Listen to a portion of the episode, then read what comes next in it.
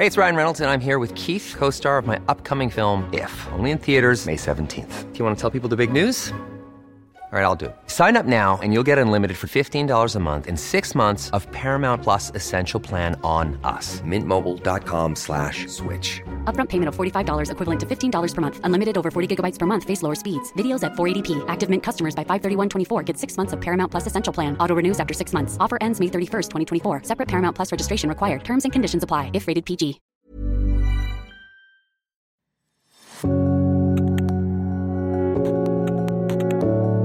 Nationalism has become a bad word for many on the political spectrum, but according to Prerna Singh, it is a word people who believe in democracy should fight to take back from those who would use it to divide. It can be empowering, it can build nations and activate citizens, and most of all, it can motivate social change. Welcome to the conversation piece. This is Prerna Singh. Whether it is Trump in the US, Putin in Russia, Bolsonaro in Brazil, or Modi in India, leaders of some of the largest states in the world are today successfully mobilizing their people in the name of nationalism. And these strident nationalisms, in the names of dominant ethnic groups pitted against minorities, seem to have sealed nationalism's notorious association with discrimination, division, and destruction. Indeed, many scholars would say that the last analogous global upsurge of nationalism culminated in the Second World War. And writing in that context, Albert Einstein had famously termed nationalism as the measles of mankind, an infantile disease that we would outgrow with modernity. And these twin assumptions that nationalism is evil and that it would fade away, particularly with the universalizing power of the market, has brought together scholars as ideologically opposed as Karl Marx to Francis Fukuyama. And yet, here we are today. I'm Prerna Singh, and I'm here to tell you that this persistence of nationalism is not necessarily bad news. 400 years ago, the Treaty of Westphalia established nationalism as the legitimating ideology on the basis of which states rule. And we continue to live today in this world of nation states. Even with some attenuation of their power with globalizations, nations remain the central form of political community, the key units that we have today for administering justice. And so, inasmuch as much as nations are here to stay, so too is nationalism. And this is because at its root, nationalism is a especially powerful type of group identity. And as such, it fulfills both the fundamental biological need that we have as humans for living in groups, as well as a psychological need for community as a source of validation and self esteem. Belonging to a national political community has been shown to protect us from feelings of alienation, of solitude, and giving us a sense of autonomy. Critically, my own research as a political scientist has shown that nationalism is also an important driver for the functioning of liberal democracies and the realization of social, political, and economic freedoms. Liberal democratic states owe citizens rights, and citizens in turn are obliged to fulfill certain duties towards the state. National solidarities infuse these technical ties of citizenship with what scholars have termed the magic of my. I feel a stronger sense of commitment towards, I'm more motivated to work for the welfare of my group, my family, my nation. Experiments in social psychology have shown that this is because we feel a sense of we-ness, an idea of a linked fate, a shared destiny. My own individual welfare is linked to that of my national community as a whole. Nationalisms makes a state home. The obligations that are owed by leaders and citizens are not just to a political administrative unit, they are to my people, to my homeland. In my research, I've shown how, on the one hand, these obligations of nationalism encourage state leaders to prioritize the welfare of the people. National solidarities were important factors in the institution of social welfare regimes across Europe, in Canada, as well as in India. On the other hand, national attachments also motivate citizens to make sacrifices for the state sacrifices of time and effort when we vote and participate politically, of money when we pay our taxes on time and honestly, and the most supreme sacrifice of all of our lives when we join the army and fight for our country. But in as much as national solidarities are a powerful constructive force, they are bounded.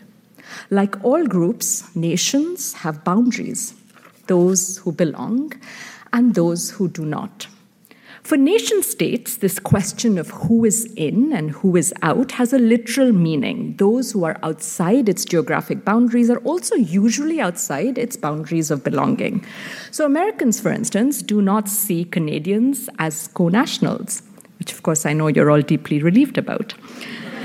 there is nothing to condemn in national boundaries per se. A healthy drive for national distinctiveness has driven important contributions in the arts. Think, for example, of Russian literature, of Cuban music, of French cinema or Thai cuisine, and competition for national achievement is, of course, the lifeblood of sports. Moreover, research has shown that there is no reciprocal relationship between in group and out group attitudes. What this means is that love for one's own nation does not necessarily imply hostility or hate towards another nation. It can involve distancing, indifference, or, as in the case of Canadian nationalism vis a vis your southern neighbors, maybe just a little disdain. The real question for nation states is whether the boundaries of belonging include those who are located within our physical boundaries minorities, native born, as well as immigrants and refugees.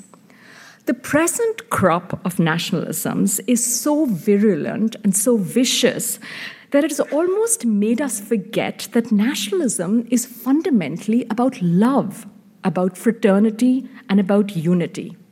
A useful analogy for thinking about nationalism is that national identities are not like hats. So we do wear more than one at one time. So, national identities are compatible with, and research has shown, are actually reinforced by other identities, such as gender, class, and ethnicity, and they also sit quite comfortably with universal human cosmopolitan identities.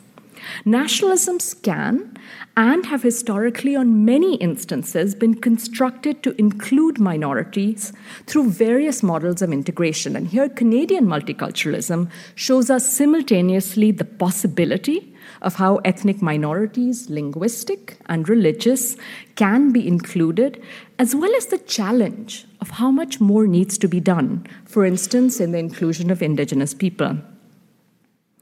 But in as much as it is challenging, building inclusive nations is necessary. Indeed, I would argue it's one of the most urgent tasks facing us today.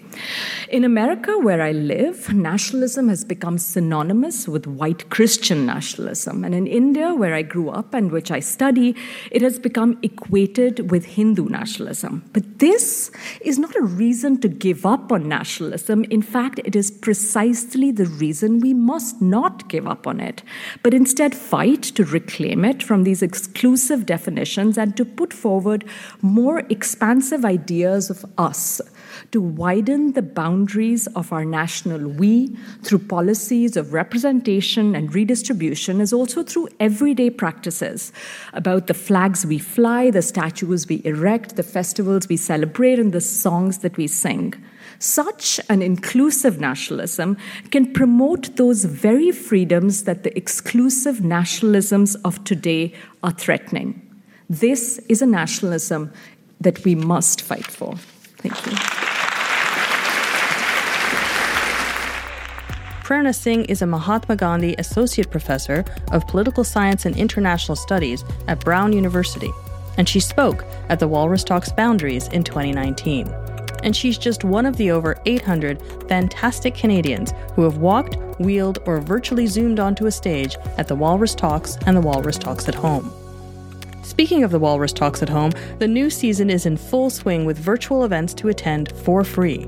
The Canadian Conversation from the comfort of your own home, Register today at thewalrus.ca slash events.